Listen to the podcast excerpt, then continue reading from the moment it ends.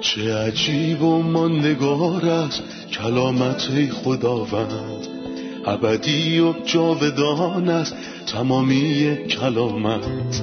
همچون نهری خروشانه بر قلب تشنه کلام تو برترین است تسلی قلب من. نوری بر پاهای من چراغ راه های من. کلام تو شفا بخشد درد و رنج و زخم من. نپویی این کلام ساکن شد در قلب من. تغییرم به آزادم ساد شبان نیکوی من. چه عجیب و نگار است کلامت خدا رد ابدی و جاودان است تمامی کلامت. سلام به شما شنوندگان گرامی در هر کجای این دنیا که هستید. با قسمتی تازه از سری برنامه های تعلیمی تمام کتاب در خدمتتون هستیم. ما در مطالعهمون به کتاب اول پادشاهان رسیدیم. امروز به خواست خدا فصل های هفت و هشت رو مطالعه می کنیم در ابتدای برنامه می‌خوام به مهمون برنامه خادم خداوند خوش آمد بگم. برادر یوسف سلام و خوش اومدین ممنونم. سلام به شما خواهر سنم و به تمام شنوندگان عزیز.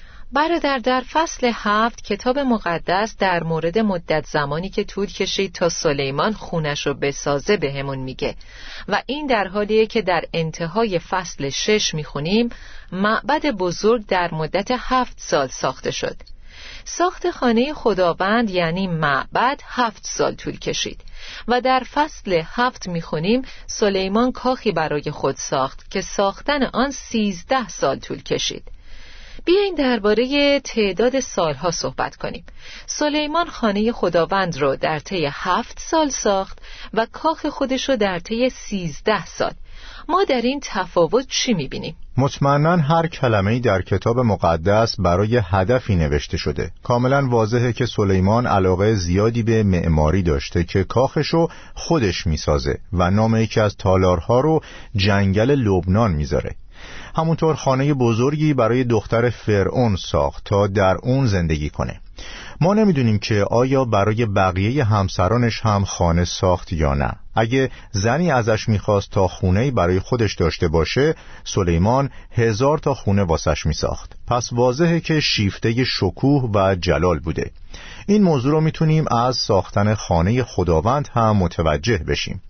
ولی مشخصه که کاخ خودش جلال و شکوه بیشتری نسبت به خانه خداوند داشت. شاید خانه خداوند و بنابر دستورالعملهای خاصی از جانب خداوند ساخت و نمی‌تونست ورای اون عمل کنه. برای مثال ابعادشون با هم متفاوت بودن. سلیمان دو ستون به ساختمان معبد اضافه کرد اما ابعاد کاخ خودش کاملا متفاوت از خانه خداوند بود.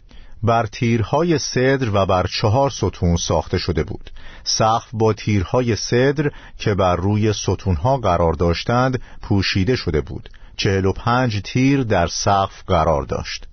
به نظر می‌رسه که سلیمان کاخ خیلی مجللی ساخت که نسبت به خانه خداوند خیلی باشکوه تر بوده. زحمت و وقت بیشتری صرف این کاخ شد. بنابراین به نظر من علاقه سلیمان به عظمت و شکوه اونو به این سمت هدایت کرد تا برای خودش مجلل ترین کاخی رو بسازه که تا به حال ساخته شده بود. نصیحت کاربردی این آیات برای ما چیه؟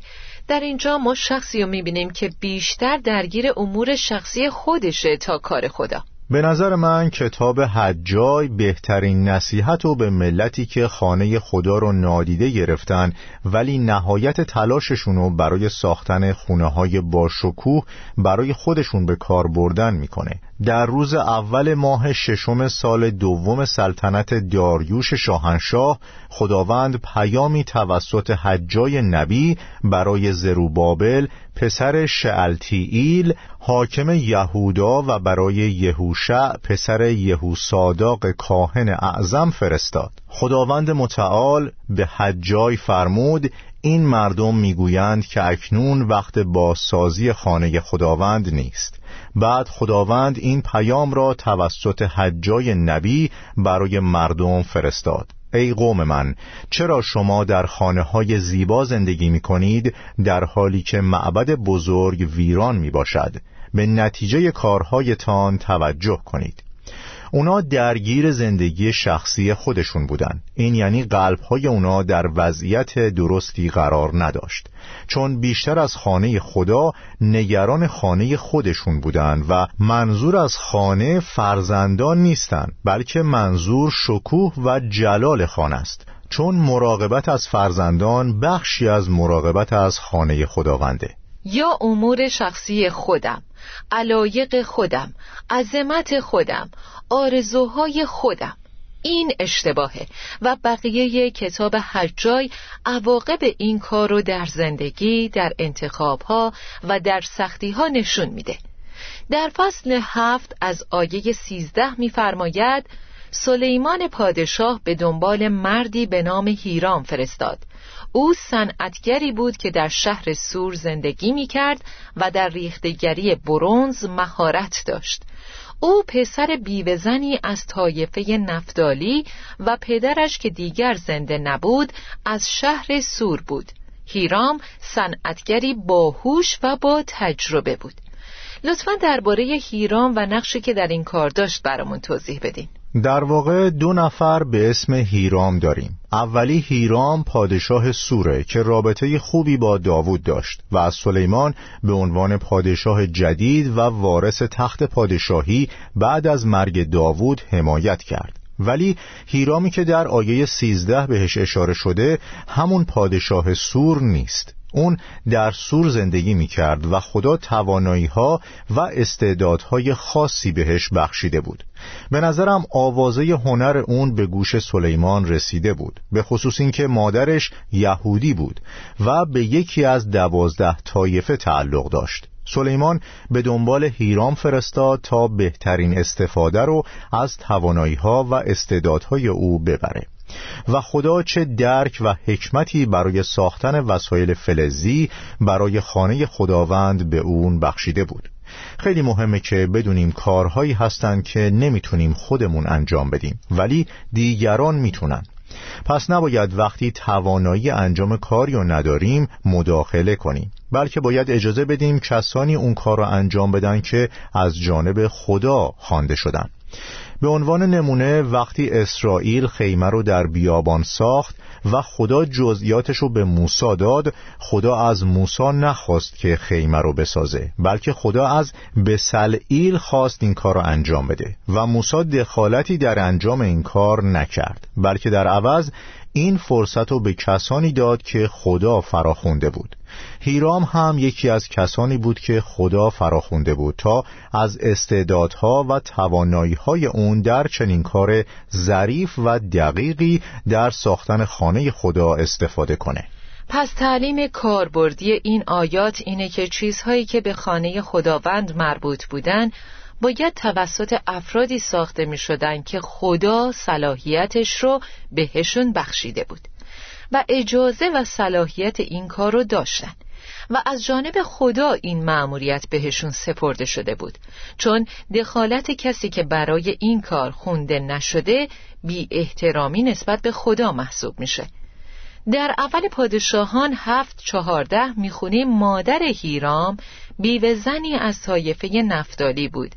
ولی در دوم تواریخ دو چهارده می‌خونیم که از طایفه دان بود. مادر هیرام از کدوم طایفه بود؟ به نظرم این مسئله پیچیده ای نیست چون احتمال داره که پدر و مادرش از طایفه های متفاوتی بوده باشن یکی از راه ها اینه که یه شخص ممکنه با پدر یا مادرش زندگی کرده باشه یا ممکنه مادر هیرام در طایفه زندگی می کرده که اهل اون طایفه نبوده. و این موضوع در کتاب مقدس چیز عجیبی نیست چون در مورد القانه شوهر حنا هم همینطوره. کتاب مقدس در اول سموئیل یک میگه افرایمی بود. اون در افرایم زندگی می کرد اما اصالتا از پسران قوهات و طایفه لاوی بود. پس افرایمی یعنی در افرایم زندگی می کرد پس شاید مادر هیرام در جایی زندگی می کرده ولی اصالتا از طایفه دیگه بوده. در آیه 21 درباره یکی از کارهایی که سلیمان انجام داده بود می‌فرماید بعد ستونها را در دالان معبد بزرگ قرار داد. ستون سمت جنوب را یاکین و ستون سمت شمال را بوعز نامید. سرستونهایی که به شکل نیلوفر بود روی ستونها قرار گرفتند و ساختن ستونها پایان یافت. لطفا درباره این دو ستون و معنی اونا با توجه به خانه خداوند برامون توضیح بدیم سلیمان در انتخاب اسامی ستونها در خانه خداوند موفق شد. خانه خداوند در اصل برای پرستشه نه برای مجلل بودن یا نشون دادن شکوه معماریش. سلیمان وقتی دو ستون رو در معبد قرار داد یکی از اونا رو یاکین و دیگری رو بوعز نام نهاد. این اسامی عبری هستند و معانی زیبا و با اهمیتی دارند. کلمه یاکین در عبری یعنی خدا تایید یا تثبیت کرد و بوعز یعنی کسی که قدرت دارد و اسامی دو ستون به پرستش خدا اشاره می کنند برای پرستش خدا باید اول قدرت خدا برای نجات و تجربه کرده باشید. اگه شخص قدرت خدا برای نجات از گناه و تجربه نکرده باشه و همچنان در خطا و شرارت زندگی کنه در این صورت پرستش خدا فقط تظاهره. یه پرستش دروغینه. خدا به قومی که اونو پرستش می‌کردن و در عین حال در شرارت بودند گفت سرود حمد خود را به گوش من نرسانید. نوای چنگ شما را نمیشنوم. کتاب مقدس همینطور میفرماید خداوند از قربانی های مردم بدکار متنفر است. وقتی فریسی برای پرستش به معبد می‌رفت تا دعای پرستشی رو آری از هر گونه تقوایی بخونه خدا به دعاش اعتنایی نمی کرد پس برای پرستش خداوند باید اول قدرت خدا رو در نجات از دامها و زنجیرهای شرارت و گناه تجربه کنیم و آزادی حقیقی از اقتدار شیطان رو تجربه کرده باشیم. دوم خدا تثبیت می کند و این اتفاق دارای زیبایی یا ابهت و جلاله. پرستش خدا با شکوه و جلال همراهه. وقتی من این پرستش رو تقدیم می کنم باید احترامی شایسته خدا و حالتی از تقوای درونی و استقامت قلبی نشون بدم. پس برای پرستش خدا باید قدرت خدا برای نجات و تجربه کنم و همینطور برای داشتن وجدانی پاک در حضور خدا زحمت بکشم تا بتونم در جلال و احترام پرستش هامو تقدیم کنم. ای خداوند احکام تو مطمئن و معبد بزرگ تو تا ابدالآباد مقدس است. برادر بعد از صحبت درباره دو ستون که دربارهشون اظهارات زیبایی شنیدیم در آیه 38 درباره حوزشه های برونزی می‌خونیم هیرام همچنین ده حوزشه برونزی به قطر دو متر برای گاری ها ساخت و ظرفیت هر حوزشه معادل 800 لیتر بود حوزشه ها به چی اشاره دارن و آب داخل حوزشه معرف چیه؟ آب در کتاب مقدس معرف کلام خداست. چنانکه مسیح هم کلیسا را محبت نمود و خیشتن را برای آن داد. تا آن را به غسل آب به وسیله کلام تاهر ساخته تقدیس نماید. به غسل آب به وسیله کلام. پس کلام خدا ایمانداران رو دائما تاهر می‌کنه. این کار ضروری بود و حوزشه ها هم نماد پاکی ایمانداران با کلام خدا هستند. این روند قبل از معبد در زمان خیمه هم انجام می شد حوزشه در معبد همون مذبح برونزی در خیمه است کاهنان باید قبل از رفتن به حضور خدا با آب حوزشه تاهر می شدن. چون نمی‌تونستند با کثیفی و گرد و خاک وارد حضور خدا بشن بلکه اول باید تمیز می شدن و قبل از پاک شدن هم باید قربانی تقدیم می کردن. یعنی کسی نمی‌تونه با کلام خدا پاک بشه مگه اینکه اول به قربانی مسیح ایمان آورده باشه. برای همین مذبح قبل از حوش قرار داشت. و خود خداوند شخصا در یوحنا 15 فرمود شما با تعالیمی که به شما گفتم پاک شده اید. کلام خدا وقتی ایمانداری می‌تونه تو رو پاک کنه. کلام خدا وجدان ما رو نسبت به گناه بیدار می‌کنه و وقتی ایماندار پیش خدا اعتراف کرد پاک میشه. و این کاری بود که عیسی در آخرین روزهای زندگیش روی زمین برای شاگردان انجام داد. کتاب مقدس می‌فرماید از سر سفره برخواسته لباس خود را کنار گذاشت و حوله‌ای گرفته به کمر بست. بعد از آن در لگنی آب ریخت و شروع کرد به شستن پاهای شاگردان و خوش کردن آنها با حوله‌ای که به کمر بسته بود. پس در گذشته حوز به معنای شستشو در معبد بود. و فقط یه حوز نبوده. با وجود اینکه ابعاد بزرگی داشته همونطور که در قسمت قبل اشاره شده حوز روی دوازده گاو قرار داشته و لبه اون مثل گلبرگ سوسن به بیرون باز می شده بنابراین خیلی بزرگ بوده و محیطی به اندازه سیزده و نیم متر داشته. همینطور حوز به شکل دایره بوده و به قطر دو متر و 25 سانتی متر و عمق چهار و نیم متر و به سختی به تهش می رسیدن. همینطور ده حوزچه در اطرافش قرار داشته که برای شستشوی حیوانات قربانی استفاده می شده و کاهنان هم قبل از رفتن به حضور خدا خودشونو در حوز می شستن. فهمیدیم که دو ستون مقابل در ورودی معبد قرار داشتند و یک حوز در اولین قسمت یا در صحن بیرونی قرار داشته. ولی در داخل معبد وسایل دیگه هم بوده مثل چراغدان ها خیمه یه چراغدان داشت. در اینجا سلیمان ده چراغدان ساخت. چراغدان داخل خیمه معرف چه چیزی بود؟ خیمه یه چراغدان داشت و از طلا درست شده بود و در معبدی که سلیمان ساخت ده چراغدان گذاشته شد. پنج چراغدان در جنوب و پنج چراغدان در شمال. البته تعداد زیاد چراغدان ها به خاطر اندازه معبده چون خیلی بزرگتر از خیمه بود. پس نیاز داشت تا بیش از یک چراغدان داشته باشه. هر چیزی که طبق فرمان خدا چه در خیمه و چه در معبد به انجام رسید دلایل روحانی ای داشتند. چراغدان تعلیم زیبایی برای ما داره و به قدرت روح القدس برای شهادت به حضور خداوند بر روی زمین اشاره می‌کنه. ما اینو از یکی از رویاهای زکریای نبی که در فصل چهارم کتابش ثبت شده متوجه میشیم.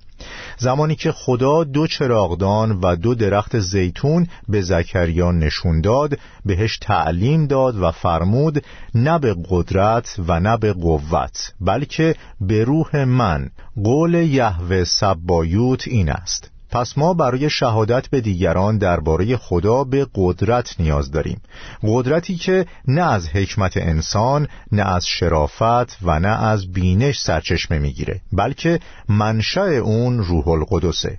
همینطور شخصی که در قدس خداوند رو خدمت می‌کنه و خدا رو میپرسته به نور و راهنمایی نیاز داره. من به نور احتیاج دارم تا به هم آگاهی بده و چطور پرستش کردن و به هم تعلیم بده. بنابراین من به روح القدس نیاز دارم تا چشمای منو باز کنه و به هم یاد بده چطور خدا رو پرستش کنم. درسته. اجازه بدین استراحتی داشته باشیم و با ادامه درس برگردیم.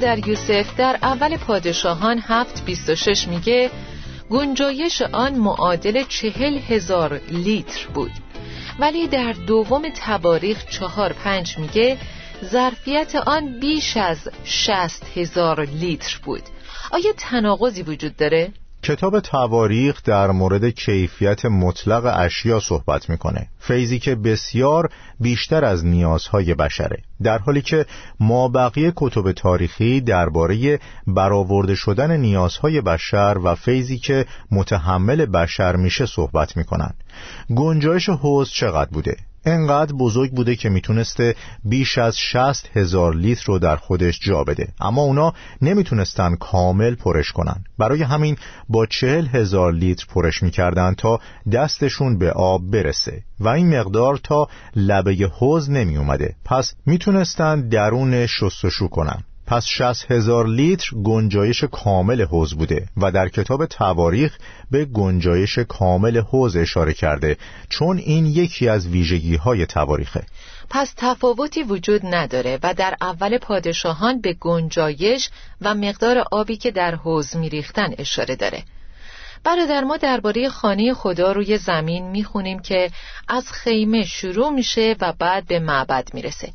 چرا خدا باید روی زمین خانه ای داشته باشه؟ چرا سلیمان معبدی ساخت که خانه خدا روی زمین باشه؟ بعد از ابراهیم، اسحاق و یعقوب یعنی دوران پدران خدا قومی برای خودش داشت و اونا را از مصر از خانه بردگی بیرون آورد خدا به قومش گفت که در بین اونا ساکن میشه و نام خودشو در مکانی می‌ذاره.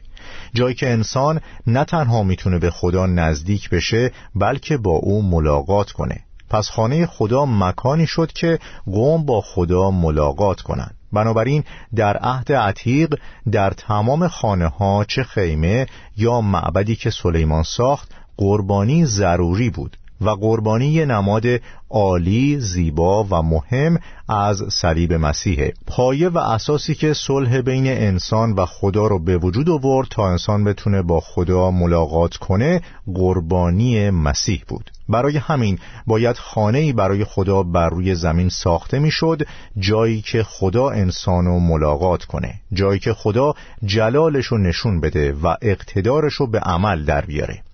سلیمان باید معبد و می ساخت چون این کار یه تکلیف از جانب خدا برای فرزندان داوود بود. خدا در قلب داوود گذاشت تا خانه‌ای برای خدا بسازه و داوود می‌خواست که معبد و بسازه ولی خدا به خاطر بعضی دلایل منطقی مانع شد و خدا سلیمان رو برای انجام این کار معمور کرد و داوود حداقل با دو کار در ساخت این خانه سهیم بود. اول اشتیاقش به ساختن این خانه که خدا تحسینش کرد. و دوم مهیا کردن مساله داوود چون دوست داشت معبد و بسازه همه چیز حتی اقلام ساده رو هم آماده کرد. پس اشتیاق داوود باعث شد مصالح مورد نیاز معبد آماده بشن. اما سلیمان معبد و ساخت. این حیرت انگیزه که خدا به انگیزه ها و احساسات ما اهمیت میده. با وجودی که داوود خودش معبد و نساخت خدا اشتیاق و تمایلش برای ساخت معبد و تحسین کرد و نادیده نگرفت. خب از آیه 22 سلیمان یه دعای زیبای طولانی می‌خونه که درباره خداست. اینکه چطور باید خدا رو در معبد پرستش کرد و وضعیت روحانی قوم چطور باید باشه. اما من از آیه چهل و چهار می‌خونم. آنگاه که تو به مردم خود امر می کنی که به جنگ علیه دشمنانشان بروند و آنها به سوی این شهر که تو برگزیده ای و این معبد بزرگ که من برای تو ساختم به درگاه تو نیایش کنند هر کجا که هستند نیایش آنها را بشنو. از آسمان ها ایشان را بشنو و پیروزشان گردان. هنگامی که قوم تو علیه تو مرتکب گناه می شود زیرا هیچ کس نیست که گناه نکند. و تو در خشم خود اجازه می دهی که دشمن آنها را شکست دهد و به اسارت به سرزمینی دیگر ببرد حتی اگر آن سرزمین دور دست باشد. نیایش مردم خود را بشنو. اگر ایشان در آن سرزمین توبه کنند و اعتراف نمایند که چه پلید و گناهکار هستند خداوندا نیایش ایشان را بشنو. اگر ایشان با تمامی دل و جان خود در سرزمین دشمنان خود که آنها را به اسارت برده اند توبه کنند و به سوی سرزمینی که به نیاکانشان دادی و شهری که تو برگزیدی و معبد بزرگی که من به نام تو ساختم نیایش کنند آنگاه نیایش ایشان را بشنو. از جایگاه خود در آسمان ها نیایش ایشان را بشنو و نسبت به آنها بخشنده باش. مردمی را که علیه تو گناه و سرکشی کرده اند ببخش. این اتفاق کی افتاد؟ واقعا خدا عظیمه. نکته شگفتانگیز برخورد خدا در تعامل با انسانه. در غیر این صورت اگه فیض و رحمت خدا تموم شدنی بود خدا باید خیلی وقت پیش در آن میبست. این اتفاق موقع اسارت قوم افتاد زمانی که بنی اسرائیل تبعید شدند. اول پادشاهی شمال و بعد پادشاهی جنوب بدون هیچ ردی ناپدید شدند. با توجه به ارمیا 25 اسارت برای زمان مشخصی بود و به محض اینکه قوم توبه کردن برگردونده شدند. آیا هنوز رحمت وجود داشت؟ بله حتی اگه شرارت فراوان باشه باز هم رحمت هست؟ قطعا بله حالا هر گناهی که مرتکب شده باشن در ارمیا 25 آیه 8 می‌خونیم پس چون به او گوش نمی‌دهید خداوند متعال می‌گوید من به دنبال تمام ملتهایی که در شمال زندگی می‌کنند و به دنبال بنده خودم نبوکد نصر پادشاه بابل خواهم فرستاد تا آمده با یهودا و ساکنان آن و همچنین با ملتهای همسایه بجنگد. یعنی این نتیجه نافرمانی شما از فرمان منه. این نبوت قبل از اسارت بابل گفته شده بود. من این ملت و همسایه های او را ویران خواهم کرد و تا به ابد به صورت مخروبه متروک که موجب وحشت هر بیننده باشد باقی خواهد ماند. من به فریادهای شادی و خوشی و جشنهای عروسی آنها خاتمه خواهم داد. چراغهایشان بیروغن و مزارع آنها بیقله خواهد شد. تمام این سرزمین به ویرانه متروک مبدل خواهد شد که موجب وحشت هر بیننده خواهد بود. یهودا و ملتهای همسایه برای مدت هفتاد سال در خدمت پادشاه بابل خواهند بود. یه مدت مشخص. بعد از آن من بابل و پادشاه آن را به خاطر گناهانشان مجازات خواهم کرد. در پایان هفتاد سال خدا قومش رو مجبور به توبه کرد و اونا را از اسارت برگردوند و این بازگشت در روزهای زروبابل اتفاق افتاد و ازرا و نهمیا از اسارت برگشتن. اسارت در دوران یهویاقیم پادشاه اتفاق افتاد. برادر در آیه 62 می‌فرماید آنگاه سلیمان پادشاه و تمام قوم اسرائیل در برابر خداوند قربانی کردند سلیمان 22 هزار گاو و 120 هزار گوسفند برای قربانی سلامتی به خداوند تقدیم کرد چرا این همه قربانی؟ اینجا تمرکز بر قربانی سلامتیه. ما از کتاب لاویان می‌تونیم درک کنیم که این نوعی شکرگزاریه. دلیل این کار هم واضحه چون فیض خدا برای قومش بینهایت عظیم بود که این پادشاه و این خانه رو بهشون بخشید و طبیعیه که بخوان برای شکرگزاری این تعداد قربانی به خدا تقدیم کنن. در زمان سلیمان در عهد عتیق این شکرگزاری ها قربانی های شکرگزاری بودند. برای مشارکت با همدیگه و تشکر از خدا. فراوانی قربانی ها نشون دهنده شکرگزاری قوم بود. خیلی ممنون برادر خدا بهتون برکت بده. خدا به شما هم برکت بده. آمین. عزیزان این قسمت رو مرور می‌کنیم. امروز یاد گرفتیم هیرا مردی از سور بود و فرزند یه زن یهودی که به یکی از طایفه های اسرائیل تعلق داشت. خدا به او استعداد کار کردن با برونز داده بود. پس سلیمان احسارش کرد تا لوازم حساس خانه خدا رو بسازه و از این استعداد استفاده کنه.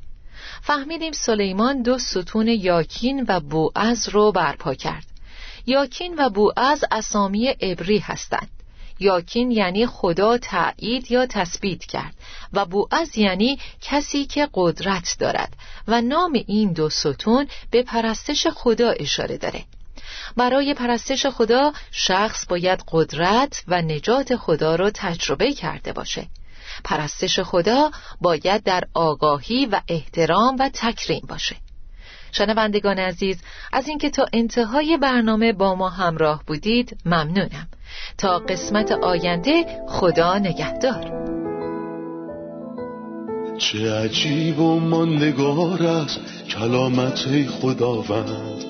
ابدی و جاودان است تمامی کلامت.